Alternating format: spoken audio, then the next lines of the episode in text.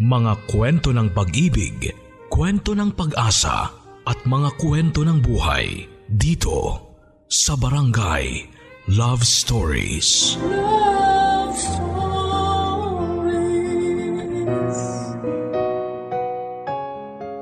Pwede ka bang magmahal kahit may kulang sa kanya? Kaya mo bang magmahal kahit alam mong hindi mo na mapupunan ang pagkukulang niya? Sa mundo kung saan mahalaga ang nakikita ng mata. Kaya mo bang tanggapin na may mga taong hindi kayang maging kumpleto at buo sa iyong paningin? Kaya mo bang hindi pansinin ang pagkukulang nila sa pisikal na aspeto? At hahayaan ang puso mo mismo ang manghusga kung karapat dapat siya sa buhay mo. Sa ating kwento ngayong araw, na pinadala ng ating kabarangay na itago na lang natin sa pangalang Lina. Masusubok ang kanyang puso sa pagpili ng taong pipiliin niyang makasama. Kaya ba niyang hindi pansinin o kaya ba niyang pumikit para lang hindi makita ng kanyang mga mata na ang taong tinitibok ng puso niya ay may kakulangan. Ano ba ang kulang sa kanya? Alamin natin yan sa mga kwento ng pag-ibig, buhay at pag-asa sa nangungunang Barangay Love Stories. Dear Papa Dudut Habang naglilinis ako ng bahay ay nakita ko ang larawan namin ng aking asawang si Mando. Larawan namin ito noong unang beses na nagkakilala at nagkita kami. 28 anyos lamang ako noon at si Mando naman ay 35. Naalala ko pa ang araw na yon. Hindi ko pwedeng makalimutan ang araw na yon dahil yon ang naging simula kung paano at kung kailan ako nagmahal ng totoo. Kahit sabihin pang hindi siya ang tipo ng lalaking papangarapin kong makasama habang buhay dahil sa kanyang kakulangan dahil sa kanyang kapansanan. Napangiti ako at pinunasan ko ang inaalikabok na picture frame at saka muling pinagmasdan.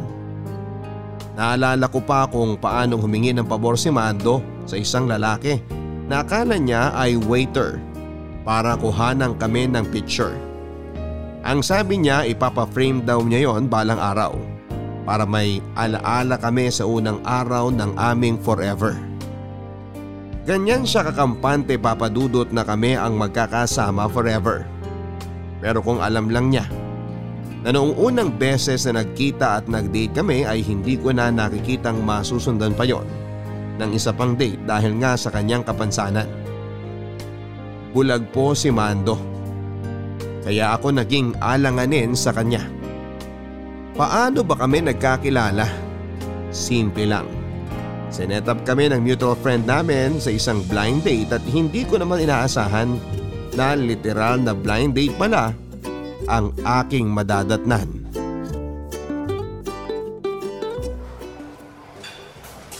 Kanina ka pa walang imik dyan ah. May problema ba? Ah, wala naman.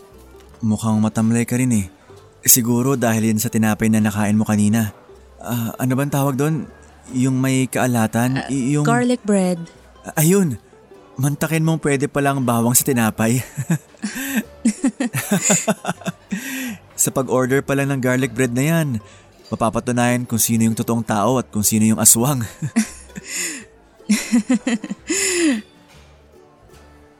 uh, Lina? Hmm? Gusto, gusto mo na bang umuwi? Ah, hindi naman. Bakit mo naman naitanong? Eh kasi parang, parang di ka naman interesado na kausap ako. Hmm, hindi naman. Dahil ba sa kapansanan ko? Uya, eh, hindi naman. Medyo sumama nga lang talaga yung tiyan ko sa kinain kong garlic bread. Naiintindihan naman kita kung sakaling, sakaling tatapusin mo na ang date na to. Kung di ka naman komportable at masaya. Okay nga lang ako, wag mo na akong intindihin. Yung garlic… Alam kong dahil sa pagiging bulag ko yan, Lina. Oo, di ako makakita. Pero nakakaramdam ako. Sa hawak pa lang ng kamay mo kanina at sa tono ng iyong pananalita, alam kong dahil yun sa kapansanan ko. Pasensya na, Mando. Hindi ko lang kasi inaasahan na... Na ganito ang aabutan mo sa unang blind date mo? Sabi ko naman kay Luisa eh, sabihin na sa'yo ang totoo.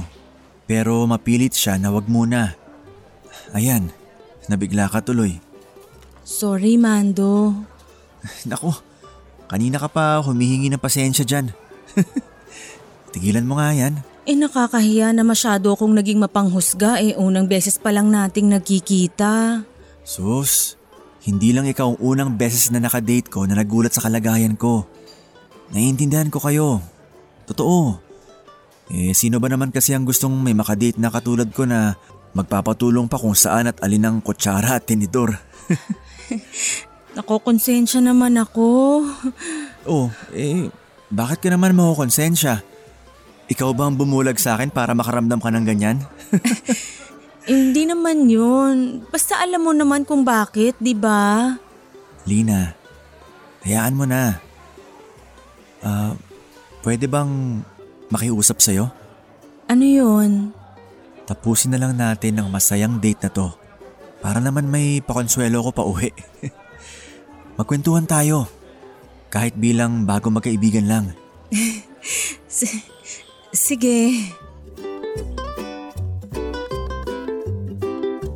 Kami ang huling umalis sa resto na yon papadudot. Masaya palang kausap si Mando. Marami itong alam. Matalino itong tao kaya naman nahuli niya ang loob ko. Napa-order kami ng napa-order dahil halos hindi na matapos ang aming usapan. Marami itong baong kwento at biro kaya naman hindi na namin namalayan pa ang oras. Kung hindi kami nilapitan ng waiter ay hindi namin malalaman papadudot na oras na pala para umuwi. Habang papalabas ay inalalayan ko ito sa paglalakad pero sabi niya ay huwag ko na raw gawin yon dahil sanay na siya. Kaya niya daw kahit na hindi siya nakakakita. Paningin lang daw ang nawala sa kanya pero buo pa rin ang ibang kakayahan niya. Nabilib naman ako sa kanya dahil positibo pa rin ito kahit nawala sa kanya ang isa sa mga pinaka-importanteng parte ng katawan ng tao. Hinatid pa ako nito sa bahay kahit na ilang ulit kong sinabi sa kanya na hindi na kailangan pero mapilit po siya kaya wala rin akong nagawa. Saka natuwa akong kasama siya at nabitin ako sa mga kwento niya kaya naman pinagpatuloy namin yon habang naglalakad. Nakiusap nga ito sa akin na kung pwede raw ay lakarin namin papunta sa aming bahay para matansya niya kung paano makapunta kung sakaling papayag ako na makapag second date kami. Hindi agad ako makaimik sa pasimple nitong pag-aalok ng pangalawang date dahil hindi pa ako sigurado kung gusto ko papadudot. Magpapakatotoo ako sa inyo. Issue pa rin sa akin kasi ang kanyang kapansanan. Kaya naman kahit masaya siyang kausap ay naging alanganin pa rin ako. Masisisi niyo ba ako? Sinasabi ko lang naman ang nararamdaman ko. Nang makarating kami sa bahay ay hindi pa ako pumasok noon sa loob. Humingi lang ng ilang minuto si Mando para magpahinga dahil sa pagod sa paglalakad. Pero ang totoo, humingi ito ng ilang minuto para makumbinsi ako para pumayag na i-date siya sa pangalawang pagkakataon. Naupo kami sa gilid ng kalsada. Panay ang lingon ko noon sa bahay sa takot na baka magising si nanay at makita kami. Ayokong madatnan niyang kasama ko si Mando dahil alam ko na ang kanyang sasabihin. Ang paglingon-lingon kong yon at ang pagkabahala ko pala ay nahalata din ni Mando. Ang lakas talaga ng pakanamdam nito. Ganon daw kasi kapag bulag papadudot. Nawalan man daw sila ng kakayahan para makakita pero mas pinapalakas pa ang kakayahan nila sa ibang bagay. Tulad na lamang ng kanilang abilidad para makaramdam.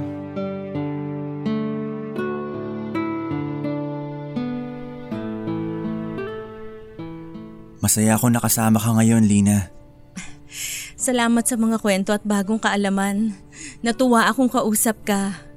Sana eh, masundan pa to. Mm, masundan? Ng pangalawang date. Ah, Mando kasi... Nakakahiyaman o mayabang pakinggan. Pero ramdam ko naman na nagustuhan mo ang date na to. Masaya naman ako. Kaya lang di ka komportable na kasama ako dahil may kulang? Ah, oo, siguro. Hindi ko alam.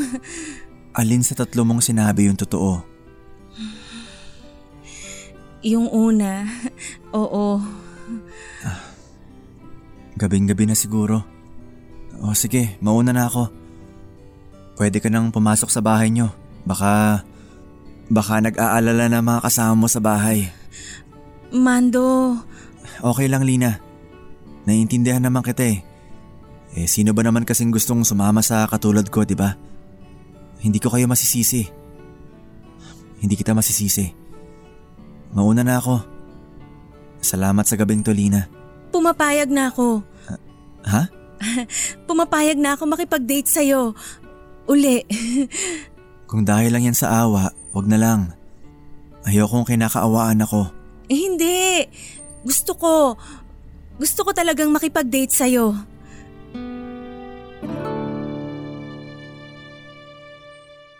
Nagsinungalin ako papadudot. Awa ang totoong naramdaman ko kaya ako pumayag lumabas muli kasama si Mando. Pero sana ay hindi niya maramdaman na iyon ang dahilan. Nakita ko kung gaano siya kasaya na napagbigyan siya.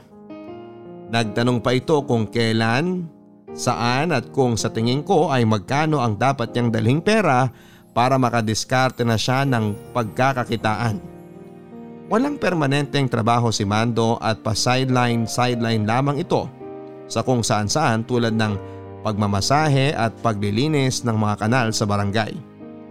Marami pang iba pero eto lang ang madalas niyang ginagawa mula noong nawalan ito ng trabaho sa isang factory kung saan siya nabulag. Sa pagpapatuloy natin, gusto kong sabayan niyo rin ako na kilalanin pa siya dahil sa dulo ng kwentong ito, sasabihin ko sa inyo na na-inlove ako sa katulad niya. Galing pang Sorsogon si Mando at nagtatrabaho sa Manila sa edad na 21. Kasama ang kanyang nakakatandang kapatid na babae ay nakipagsapalaran silang pareho sa Maynila. Ang ate niya ay naging isang lady guard samantalang siya naman ay nakapasok bilang isang factory worker. Tumira sila sa kanilang tiyahin kapalit ng tulong sa upa at ibang bayarin. Ayos naman noong nagsisimula pa lamang sila. Kahit papaano ay nakapagtatabi silang magkapatid ng pera para maipadala sa kanilang pamilya sa probinsya. Balak nilang pareho na kapag sapat na ang ipon ay uuwi na sila ng Sorsogon para doon ay magsimula ng isang negosyo. Balak nilang bumili ng dalawang tricycle at magsimula ng isang sari-sari store. Ang dami nilang planong magkapatid noon. Wala nga lang silang balak mag-asawang pareho dahil priority nila ang kanilang pamilya sa probinsya. Nagsikap silang pareho sa kani-kanilang trabaho pero may mga pagsubok talagang darating sa buhay mo. At hindi mo alam kung para ba ito patatagin o para pasukuin ka lalo. Sa ikatlong taon ni Mando sa kanyang trabaho sa pabrika ay naaksidente ito. Nadali ang kanyang mga mata ng kemikal na aksidenteng sumaboy sa mga ito na naging dahilan para mawalan siya ng paningin. Sinagot naman ng pabrika ang pagpapa-ospital nito at nagbigay ng maliit na halaga kapalit ng hindi nito pagdedemanda. Tinanggap ito ni Mando dahil sa kakulangan ng kaalaman tungkol sa kanyang mga karapatan bilang manggagawa. Nasilaw din ito kahit paano sa perang natanggap niya dahil naisip niya na makakatulong ito sa negosyo nilang pinaplano ng kanyang kapatid. Masyado pa noong positibo si Mando na kahit wala na itong paningin ay makakahanap pa rin siya ng trabaho pero hindi yon nangyari.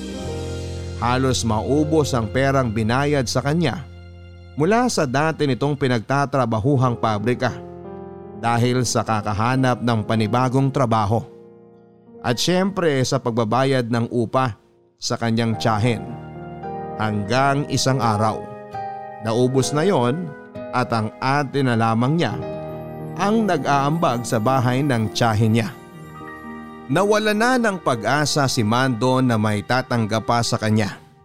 Lalo na't naipaparamdam din sa kanya ng ate niya ang pagkadismaya sa kanyang kalagayan dahil nagiging pabigat na ito sa kanya.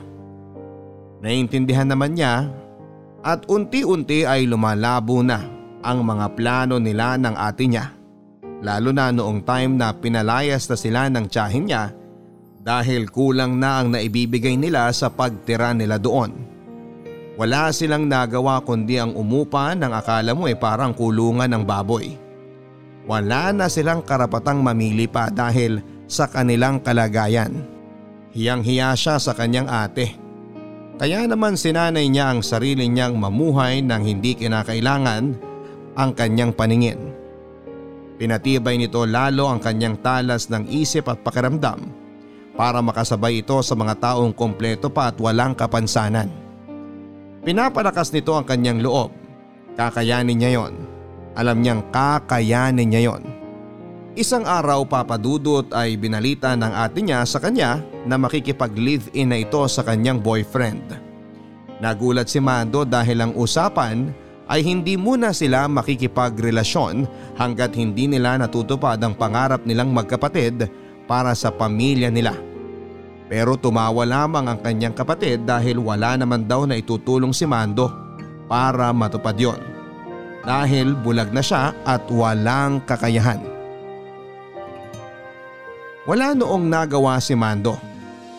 Iniwan siya ng kanyang ate at mas lalo tuloy kinailangan ni Mando na mabuhay ng mag-isa. Nakapagtrabaho naman siya, tinanggap siya bilang masahista sa isang mall.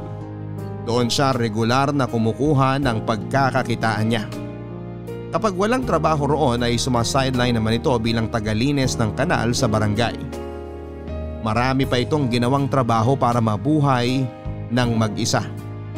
Hindi na humingi pa ng tulong sa kanya ang pamilya niya sa Sorsogon dahil naiintindihan nila ang kanyang kalagayan.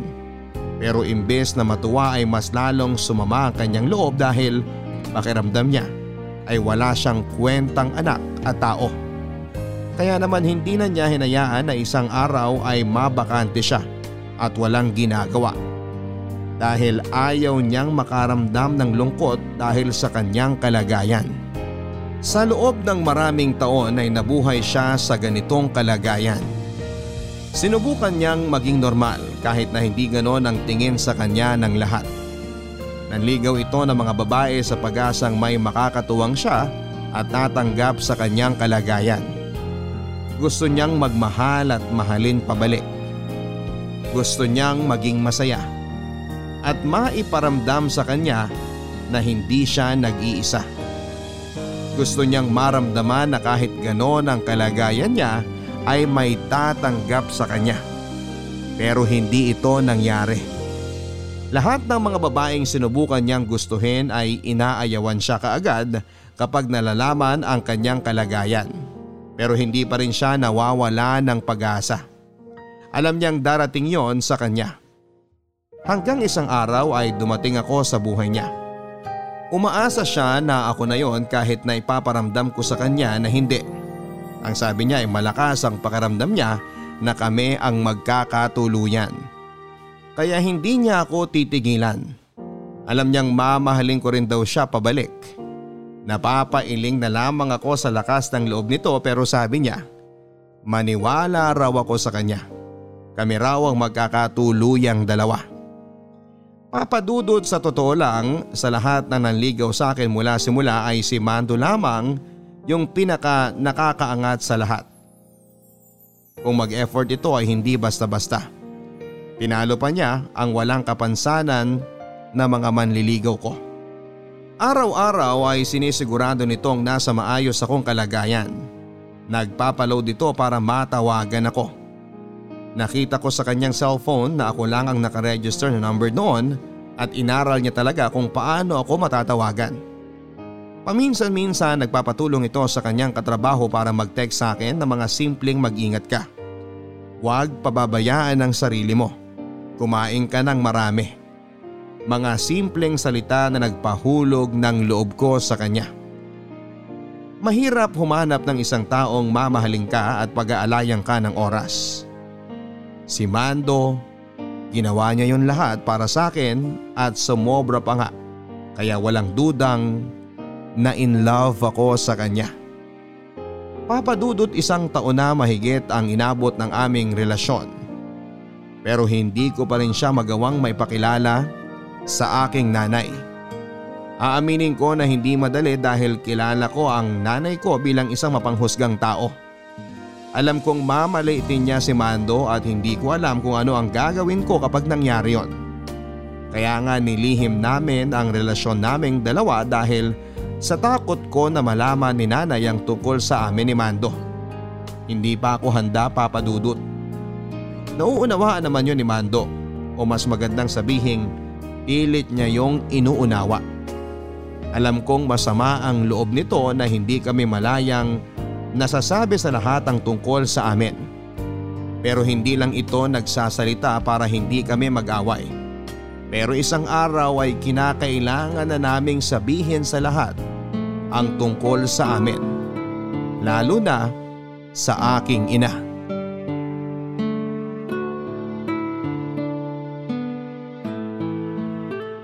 Sabihin na natin. Pero paano? Pupunta tayo sa bahay nyo. Ako mismo kakausap sa nanay mo. Hindi mo kasi naiintindihan eh. Naiintindihan ko, Lina. Alam ko kung anong kalagayan ko. Alam kong hindi ako madaling tanggapin pero susubukan ko. Di mo kasi kilala ang nanay ko eh. Yung iba ko ngang manliligaw na Na walang kapansanan? Ayoko lang na sumama ang loob mo kapag nakausap mo na ang nanay ko. Matalas ang dila nun. Handa akong ilaga ng dila na yun kung kakailanganin. Mando, Gusto ko na rin siya makilala. Gusto kong ipakita sa kanya na mahal kita, naalagaan kita. Di kita papabayaan. Mamahalin kita araw-araw. di sapat yan sa kanya at alam mo yan. Hindi natin malalaman hanggat di natin susubukan. Kahit na di natin subukan, alam ko nang mangyayari. Eh anong gusto mo? Ilihim na lang natin to hanggang sa makapanganak ka na? Eh, Mando.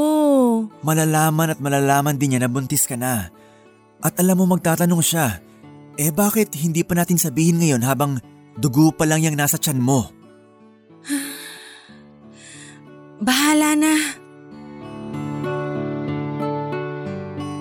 Bahala na. Yon ang sagot ko kay Mando. Isang oo yon pero punong-puno ng takot. Isang araw ng lunes ay sinama ko si Mando sa bahay para opisyal nang ipakilala sa aking nanay at tulad nga ng inaasahan ay hindi siya tanggap ni nanay. Kung nakikita lamang ni Mando ang itsura ng nanay ko na pangiwi-ngiwi habang pinagmamasdan si Mando. Kung makikita lang ni Mando ang pagkasulasok sa mukha ni nanay habang nilalatag nito ang mga pangako niyang pag-aalaga sa akin at sa aming magiging anak. Alam kong naramdaman ni Mando ang tensyon sa aming tatlo habang magkakaharap. Pero hindi nawala ng loob si Mando para sabihin ang totoong intensyon niya sa akin. Salita nga noon ang salita si Mando pero hindi umiimik si nanay. At panay lamang ang pagbuntong hininga nito ng pasadya hanggang sa ako na rin mismo ang nagudyat kay Mando na itigil na ang kanyang pagkukumbinse sa aking nanay dahil wala rin itong magagawa. Talagang ayaw sa kanya ni nanay. Nagpaalam na noon si Mando, may paggalang pa rin kahit may pagkabastos ang pagtanggap ni nanay sa kanya. Hinatid ko na lamang sa labasan si Mando at nang makalayo na siya ay pumasok na ako sa loob ng bahay para harapin si nanay at tulad nga ng inaasahan. Sa akin niya binunton lahat ng inis nito kay Mando.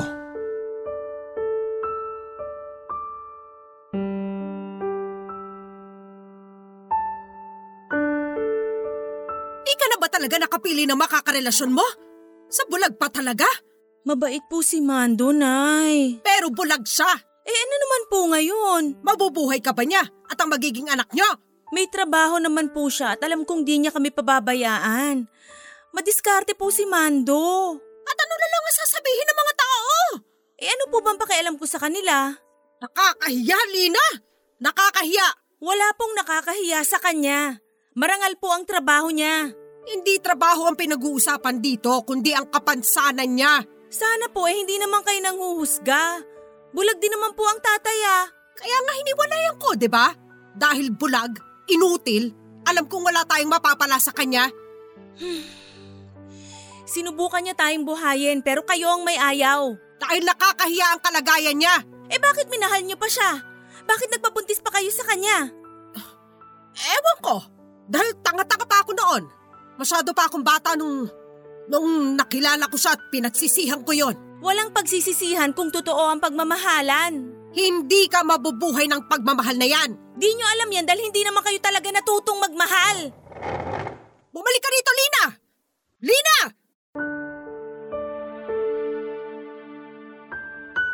Wala na akong naging balita pa kay tatay. Halos hindi ko na nga alam ang itsura niya dahil ni isang picture ay wala kami sa bahay. Ang alam ko lang ay iniwan siya ni nanay dalawang buwan matapos niya akong ipanganak.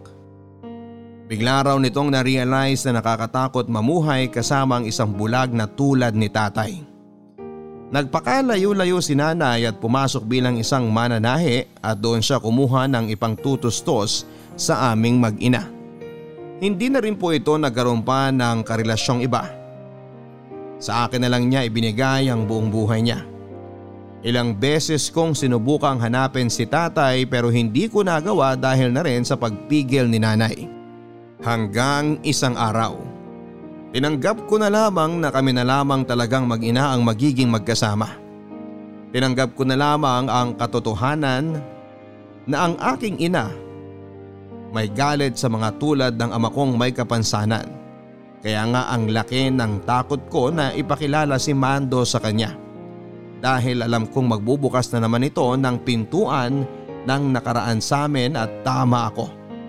Una pa lamang ay hindi na nito gusto si Mando. Pero wala siyang magagawa. Mahal ko si Mando at handa na akong ituloy ang magiging pamilya namin. Kahit na hindi tanggap ni nanay ilalaban ko ito.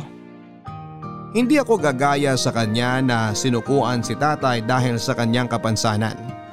Hindi ako gagaya sa kanya. Iibahin ko ang kapalaran at ang kwento ko.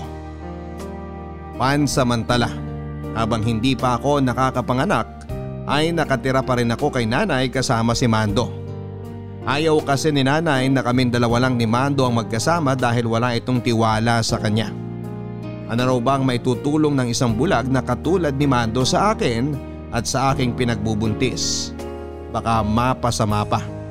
Ito ang paulit-ulit na sinasabi sa akin ni nanay pero hindi ko ito magawang sabihin kay Mando dahil alam kong masasaktan siya. Sa totoo lang papadudot ay hindi lang si nanay ang nakapagsalita ng ganito tungkol sa relasyon naming dalawa.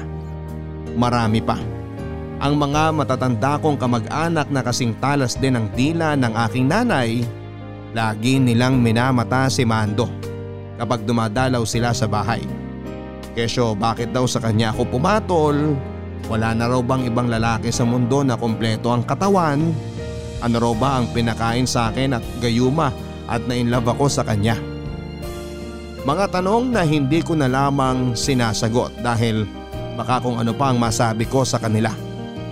Wala akong pakialam. Yon ang madalas kong sinasabi sa utak ko. Pero hanggang kailan?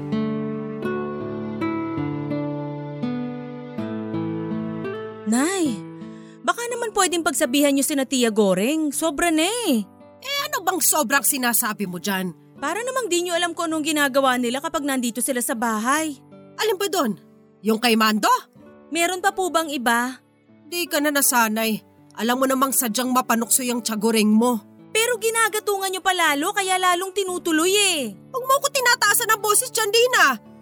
Nanay mo pa rin ako at nandito ka sa pamamahay ko. Kayo! Kayo ng asawa mo!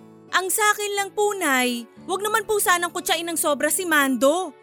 Kung itrato niyong lahat, kala niyo laruan eh. Ginagawa niyong aso porket alam niyong di lalaban sa inyo. Eh, subukan niyang lumaban at palalayasin ko siya rito. Eh di sasama ako sa kanya na lumayas. Yan ba ang tinuro sa'yo ng bulag na yon? Ang sumagot-sagot sa nanay mo na nagpalaki sa'yo? Sumasagot ako dahil mali na ang ginagawa niyo, Nay. Alam niyo yan. Eh, hindi naman niya nakikita eh. Sige, Nay, mangutsa pa kayo. Porkit nakakakita kayo at wala kayong ibang kapansanan, kaya ang lakas ng loob niyong pumuna ng pagkukulang ng tao? Aba, nagsasabi lang ako ng totoo, Lina. Eh, sa bulag naman talaga yung napili mong karelasyonin eh. Pero sana wag niyo namang iparamdam sa kanya na may kulang sa kanya. Kanina si Tia Goring pinatid pa ng pasadya si Mando habang bitbit ang juice na inuto si Tia sa kanya. Anong klaseng tao ba ang gagawa nun? Eh, nakakatawa naman kasi yung pagsubsob ni Mando sa sahig. Nakakala mo pala kang nadulas. Nay, wala po nakakatawa. Baka naman pwedeng tubuan kayo ng awa dyan sa puso nyo. Eh, tubuan muna siya ng mga mata bago ko tubuan ng awa sa kanya. Grabe kayo, Nay. Grabe kayo. eh, grabe din kasi ang napili mo.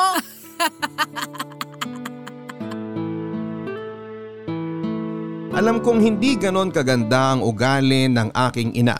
Pero habang tumatagal na magkasama kami ni Mando, mas lalong nagkakasungay ang nanay ko. Wala itong ibang ginawa kundi ang maliitin si Mando. Araw-araw ginagawa nitong almusal ang pag-aalipusta kay Mando. Ginagawa din niya itong utusan na akala mo'y kasambahay niya. Hindi naman nagsasalita si Mando at sumusunod na lamang. Di ko siya narinig na nagreklamo kahit minsan. Nakangiti pa itong sumusunod sa lahat ng pinapagawa ni nanay. Minsan pa nga papadudot ay inutusan ni nanay na umakyat ng bubungan si Mando para i-check kung may mga ihin ng pusa doon. Inis na inis ako kay nanay noon dahil alam kong nananadya lamang ito. Alam naman niyang madalas ngang umiihi ang mga pusa sa aming bubungan. Pero gusto pa nitong pakyatin si Mando para i-check yon. Pinapaamoy pa nito ang bubungan sa kanya para masigurado na sinunod naman ni Mando dahil sabi ni nanay malakas daw ang pangamoy ng mga bulag. Alam ko medyo nabastusan si Mando roon sa ginawa ni nanay pero hindi na lang ito umimik at ipinakita nitong ayos lang sa kanya. Paano niya nagagawa yon? Iniinsulto na siya papadudot pero nagagawa pa rin niyang itago na ayos lang siya. Makalipas ang ilang buwan ay nakapanganak na ako. Balak na naming umalis sa bahay ni nanay at magsimula na lamang ng kaming dalawa lang demando ang magkasama.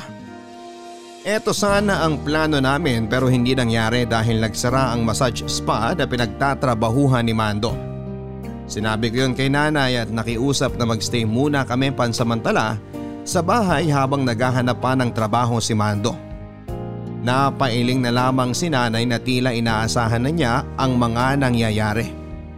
Alam kong malaking pagtitiis ito sa parte ni Mando dahil mapaparami na naman ang mga araw na kailangan niyang makisama kay nanay. Pero wala kaming magagawa. Hindi pa ako makahanap ng trabaho sa kalagayan ko at kailangan ko pang maghintay ng ilang buwan para magawa ko yon. Pinagtyagaan muna namin ni Mando ang naipon nitong pera noong mga panahong nagbubuntis ako para may magamit kami sa pang-araw-araw. Ayaw ni Mando kasi na humingi kami ng humingi ng tulong kay nanay. Naiintindihan ko naman yon. Ayaw kong mabaong kami sa utang na loob kay nanay dahil alam ko na ang kahihinat na nito. Dahil nga sa stress na inabot ko sa pag-iisip kung paano kami mabubuhay nito ay nagiging madalas ang pag-init ng ulo ko. Dagdag pa sa inis at stress ko mula sa mga taong nasa paligid namin na patuloy pa rin sa pangungutya sa kalagayan ni Mando. Pilit kong sinasara ang tenga ko sa mga naririnig ko. Pero tao lang ako. Pumasok na rin sa sistema ko ang mga masasamang sinasabi nila kay Mando. Aaminin kong naapektuhan na ako sa mga sinasabi nila at hindi ko namamalayan na nabubuntong ko na lahat ng galit ko kay Mando.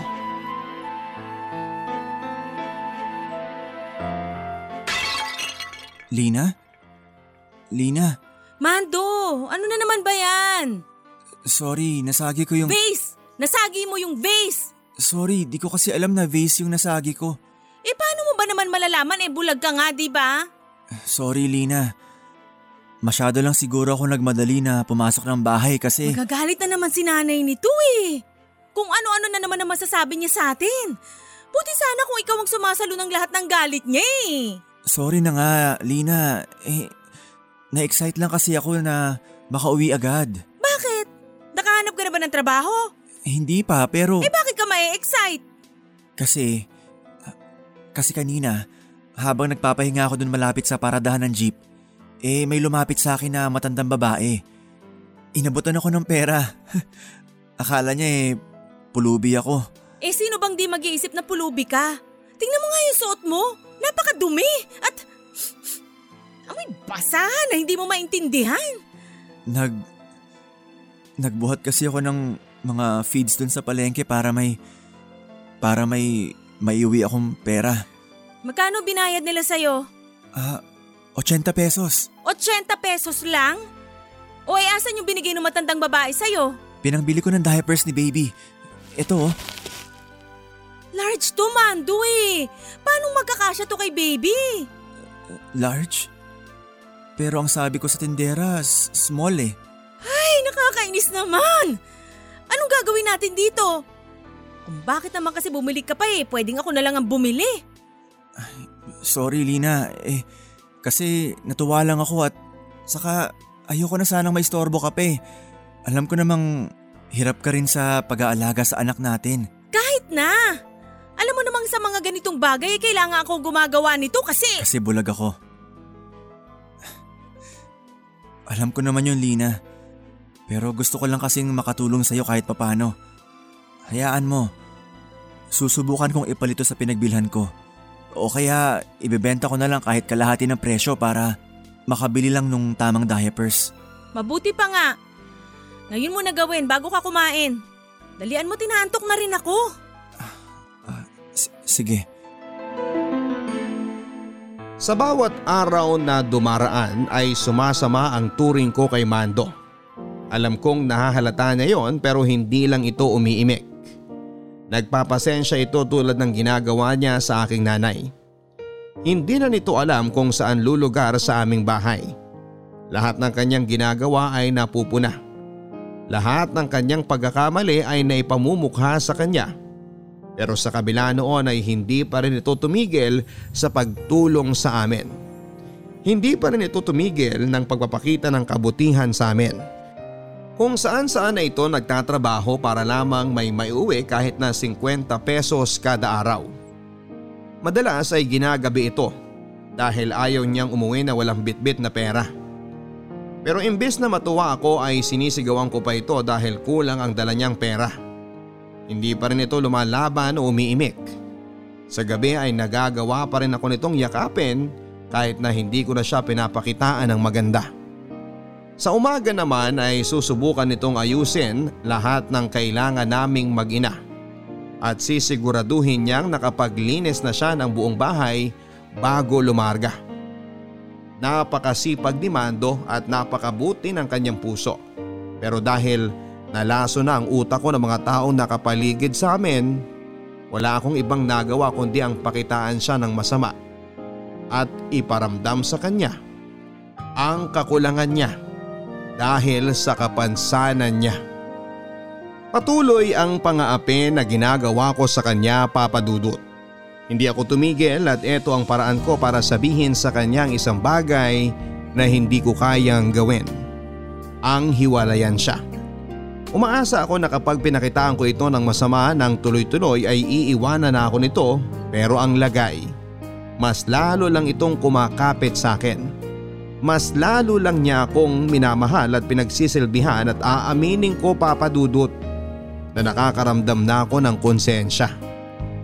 Sinabi ko sa aking ina na ayoko nang makisama pa kay Mando. Natuwa naman ang nanay ko at sinabing sa wakas ay natauhan ako. Tumulong pa ito lalo sa pagpapahirap kay Mando para kusa na itong mapagod at umalis pero hindi pa rin ito natinag. Hindi ko na ito pinapatulog sa aking tabi. Sa sala na ito natutulog pero ang ginagawa naman ni nanay ay tinatambakan nito ng kung ano-anong gamit ang sala. para hindi na magkaroon pa ng espasyo si Mando para tulugan. Sinabi pa ni nanay na doon lang ito sa labas ng bahay matulog. May banig naman daw at pwedeng ilatag na lamang sa labas. Pumayag naman si Mando. Hindi nakitaan ang pagrereklamo. Pinagtataguan na rin siya ng mga pagkain ni nanay. Pagkagising ni Mando ay nagsisimula na nga itong maglinis ng bahay at kapag maghahanap na ito ng pagkain ay sasabihin ni nanay na humingi na lang sa mga kapitbahay o kaya ay pagtrabahuhan niya dahil sapat lang ang pagkain para sa aming dalawa ni nanay. Hihingi pa siya ng dispensa si Mando at sasabihin sa labas na lamang ito kakain kapag nakahanap ng mapagtatrabahuhan. Hindi ko alam papadudod kung paano nakakayanan ito ni Mando. Alam kong malakas ang pakiramdam niya. Yon ang sigurado ako dahil una pa lang naming nag-date noon ay ramdam na nito na dismayado ako na siya ang nakadate ko. Kaya naman nakakainis lang ngayon na hindi siya makaramdam ng lahat ng panlalamig at pangangawawa ko sa kanya. Dahil ayaw ko na sa kanya at gusto ko na siyang umalis sa bahay.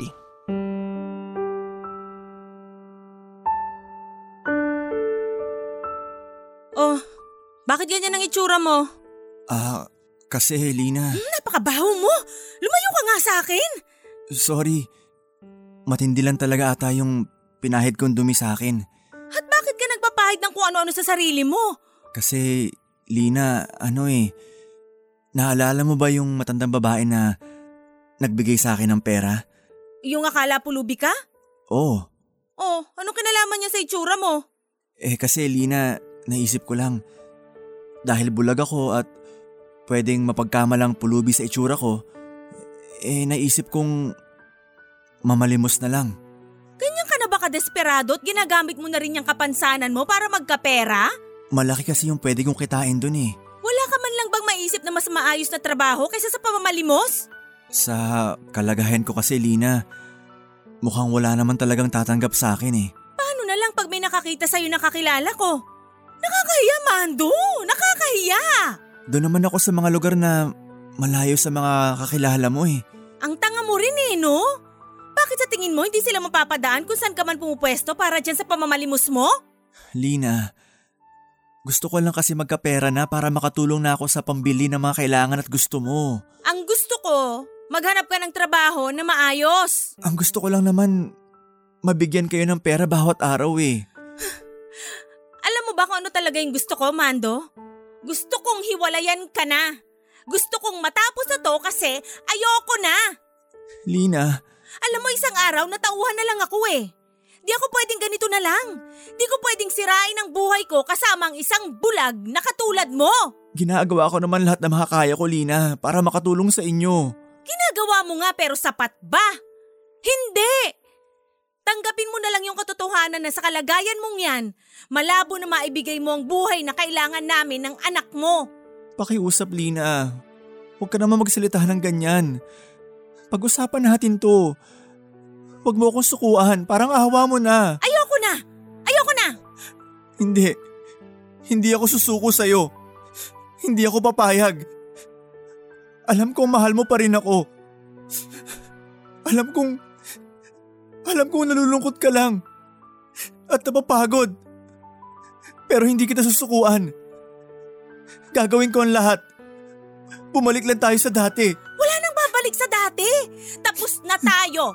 Tapos na tapos na. Lina.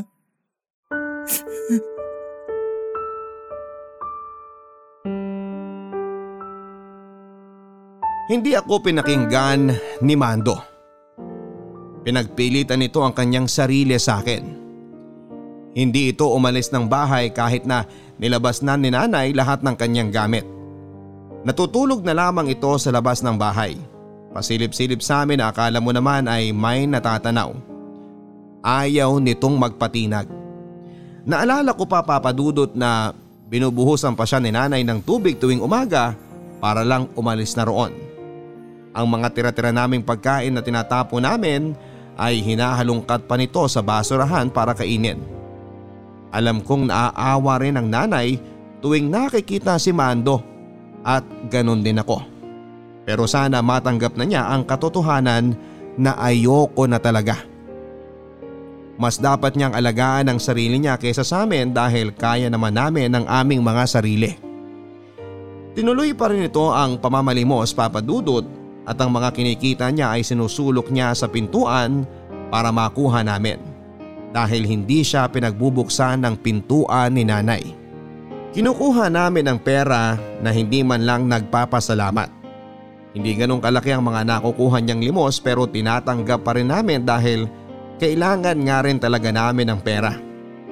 Minsan kumakatok ito mula sa bintana ng kwarto ko para makiusap na sana'y mahawakan man lang o mahaplos ang ulo ng aming anak.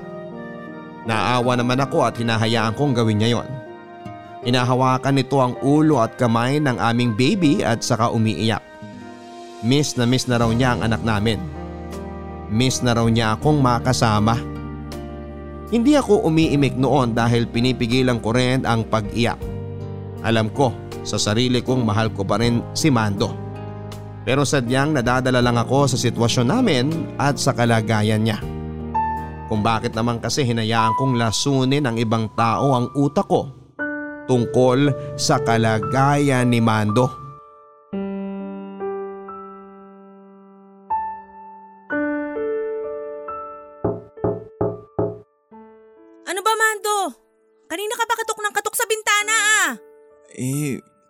Wala kasing nagbubukas ng pintuan eh. Malamang ayaw ka namin pagbuksan. Nag-iisip ka ba? Ah, gusto ko lang kasing iabot sa'yo to. Ano yan? Ah, fishball at saka tukneneng. Di ba, di ba yan yung paborito mo nung pinagbubuntis ang baby natin? Kesa pinangbili mo ng ganyan ng pera mo, sana inabot mo na lang sa akin para nagamit ko pa pandagdag sa kailangan ng anak natin. Eh, bigla ko lang kasi naalala na gusto mo nito. Mas gusto ko yung practical. Anibersaryo kasi natin ngayon, Lina. O ano ngayon? Eh, gusto ko lang kasing gawing espesyal kahit sa maliit na bagay lang ang anibersaryo natin. Anibersaryo? Huh, ano bang isi-celebrate mo? Eh, tapos na nga tayo, di ba? Ano bang hindi mo naintindihan doon? Pero sinabi ko na hindi kita susukuan. Sumusuko na ako. Ayoko na. Maawa ka naman sa sarili mo. Maawa ka sa akin, Lina. Hindi ko kayang mabuhay nang wala ka. Ako, kayang-kaya ko. Mas mabubuhay ako kapag wala ka. Naalala mo no nung, nung nagde-date tayo tapos sabi mo sa akin bigla, mahal mo na ako.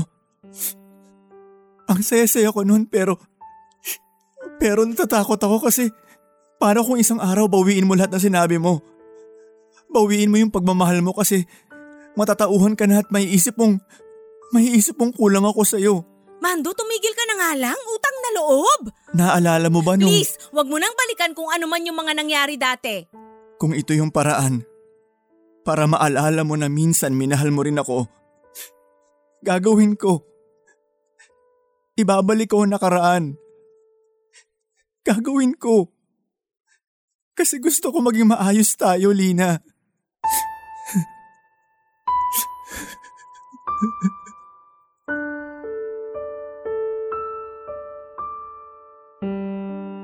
Habang nagkikwento si Mando tungkol sa nakaraan namin, kung paano kami naging masaya dati ay hindi ko maiwasang maluha at tuluyang mapaiyak. Sinabayan ko siya sa pagbabalik tanaw sa naging maayos na relasyon naming dalawa. Dati sapat na sa akin na makasama lang siya kung saan saan kahit na hindi mamahalin ang lugar ay masaya na ako. Naalala ko pa na napadaan kami sa isang 5 star hotel at hindi ko maiwasang matuwa at mamangha sa itsura noon. Alam kong naramdaman niya yon dahil sinabi niya sa akin na balang araw kapag nagkapera kami, dadalhin niya ako sa mga lugar na mamahalin. Sa mga lugar na alam niyang magpapasaya sa akin. Pinadescribe pa nito sa akin ang itsura ng hotel na nakita ko kahit siya ay napapangiti at nakukumbinse na maganda nga ang lugar na yon. Naalala ko rin papadudot noong minsang lumabas kami at nagtungo sa mall para mamasyal at kumain. Hindi naging sapat ang pera niya para maka-order ng lahat ng gusto ko. kaya naman nabitin ako sa kinain ko. Rinig pa rin ito ang pagkulo ng aking sikmura at siya na mismo ang humingi ng sorry sa akin. Dahil hindi man lang niya ako magawang busugin kahit na isang beses lang. Naawa ako sa kanya noon dahil ramdam ko na masama ang loob niya sa nangyari. Niyakap ako nito at sinabi na balang araw ay ibibigay nito ang lahat ng kailangan ko at sosobra pa. Yumakap ako pabalik at naniwala ako sa kanya noon. Nagtiwala ako sa kanya noon pero bakit ngayon ay hindi ko na magawa yon? Papadudot ilang taon nang nakakalipas mula nang mangyari ang eksenang yon. Tama nga si Mando. Naibalik nito ang pagmamahal ko sa kanya nang balikan nito ang tamis ng pinagsamahan namin noon. Naitago ko lang pala ang nararamdaman ko para sa kanya dahil sa mga pinaghalong emosyon. Dala ng pagbubuntis ko noon at sulsol ng ibang tao pero ng araw na yon naging maliwanag sa akin ang lahat. Si Mando ang mahal ko at muli ko siyang tinanggap sa buhay ko. Nagsama kaming muli papadudod pero umalis na kami sa bahay ni nanay at lumayo na rin sa mga kamag-anak kong walang ibang ginawa kundi ang lasunin ng utak ko. Hindi ko nahahayaang pang makontrol nila ang isipan at ang puso ko. Nagsimula kaming muli ni Mando Natanggap siya bilang isang masahista at hindi hamak na mas malaki na ang naging sahod nito kumpara sa dati nitong pinagtatrabahuhan. Nakaipong kami kahit paano at naging daan para makapagbukas ng maliit na negosyo. Nagluluto ako ng mga lutong ulam noon na dinideliver ko sa mga opisina malapit sa inuupahan namin. Nakabangon kami papadudot at masayang masaya at hindi kami sumukong pareho kapag inaalala ko ang mga nakaraan naming ito ni Mando. Hindi ko maiwasang mapangiti dahil pinatunayan sa akin na ang pag-ibig ay hindi bumabase sa kakulangan ng isang tao. Na ang pag-ibig, bulag pagdating sa mga kapintasan nito. Muli kong hinaplos ang larawan naming naka-frame ni Mando. Parang kailan lang nang nangyari ang lahat ng ito. Habang binabalikan ko ang lahat ay hindi ko maiwasang maluha at mapaiyak.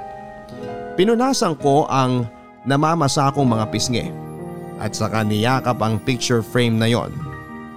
Wala na si Mando papadudot. Halos sampung taon na rin itong sumakabilang buhay dahil sa pulmonya at aaminin ko na hanggang ngayon nakukulangan ako sa binigay ng Diyos na panahon na magkasama kami. Pero naisip ko na baka hanggang dun lang talaga kami ni Mando. Naisip ko na mas masaya ito sa piling ng Diyos. Mas masaya na ito kung nasaan siya ngayon dahil wala nang ibang taong manghuhusga sa kanya at mamaliitin ang kakayahan niya. Pero sana kung nasaan man siya ngayon ay pinagmamasdan at naaalala pa rin niya kami ng anak niya. Naaalala pa rin niya na minsan sa buong buhay niya sa ibabaw ng mundong ito ay may nagmahal sa kanya at minahal siya ng totoo. Sana hindi niya kami magawang makalimutan dahil kami. Baon-baon namin siya sa aming mga alaala kahit saan mang kami mapunta. Maraming maraming salamat papadudot sa pagbasa ng aking liham. Ako po ang inyong kabarangay forever Lina.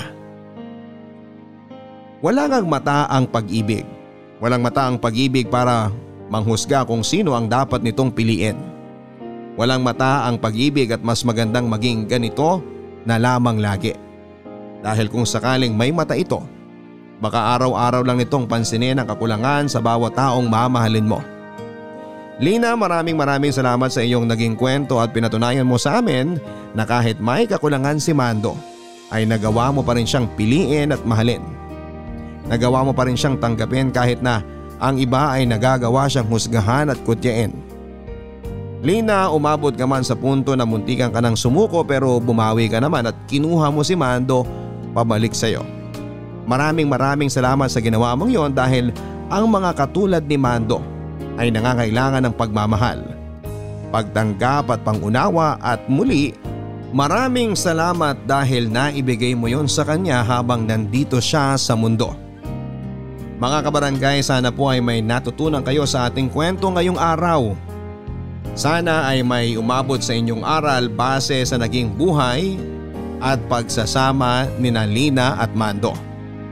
Hindi sa lahat ng pagkakataon sa mundong ito, mata ang pinapairal, mata ang nangingibabaw. Minsan kung sino pa ang pinagkaitan nito, sila pa talaga ang totoong nakakakita. Kabarangay, sana ay natuto ka sa kwento ni Mando at ni Lina.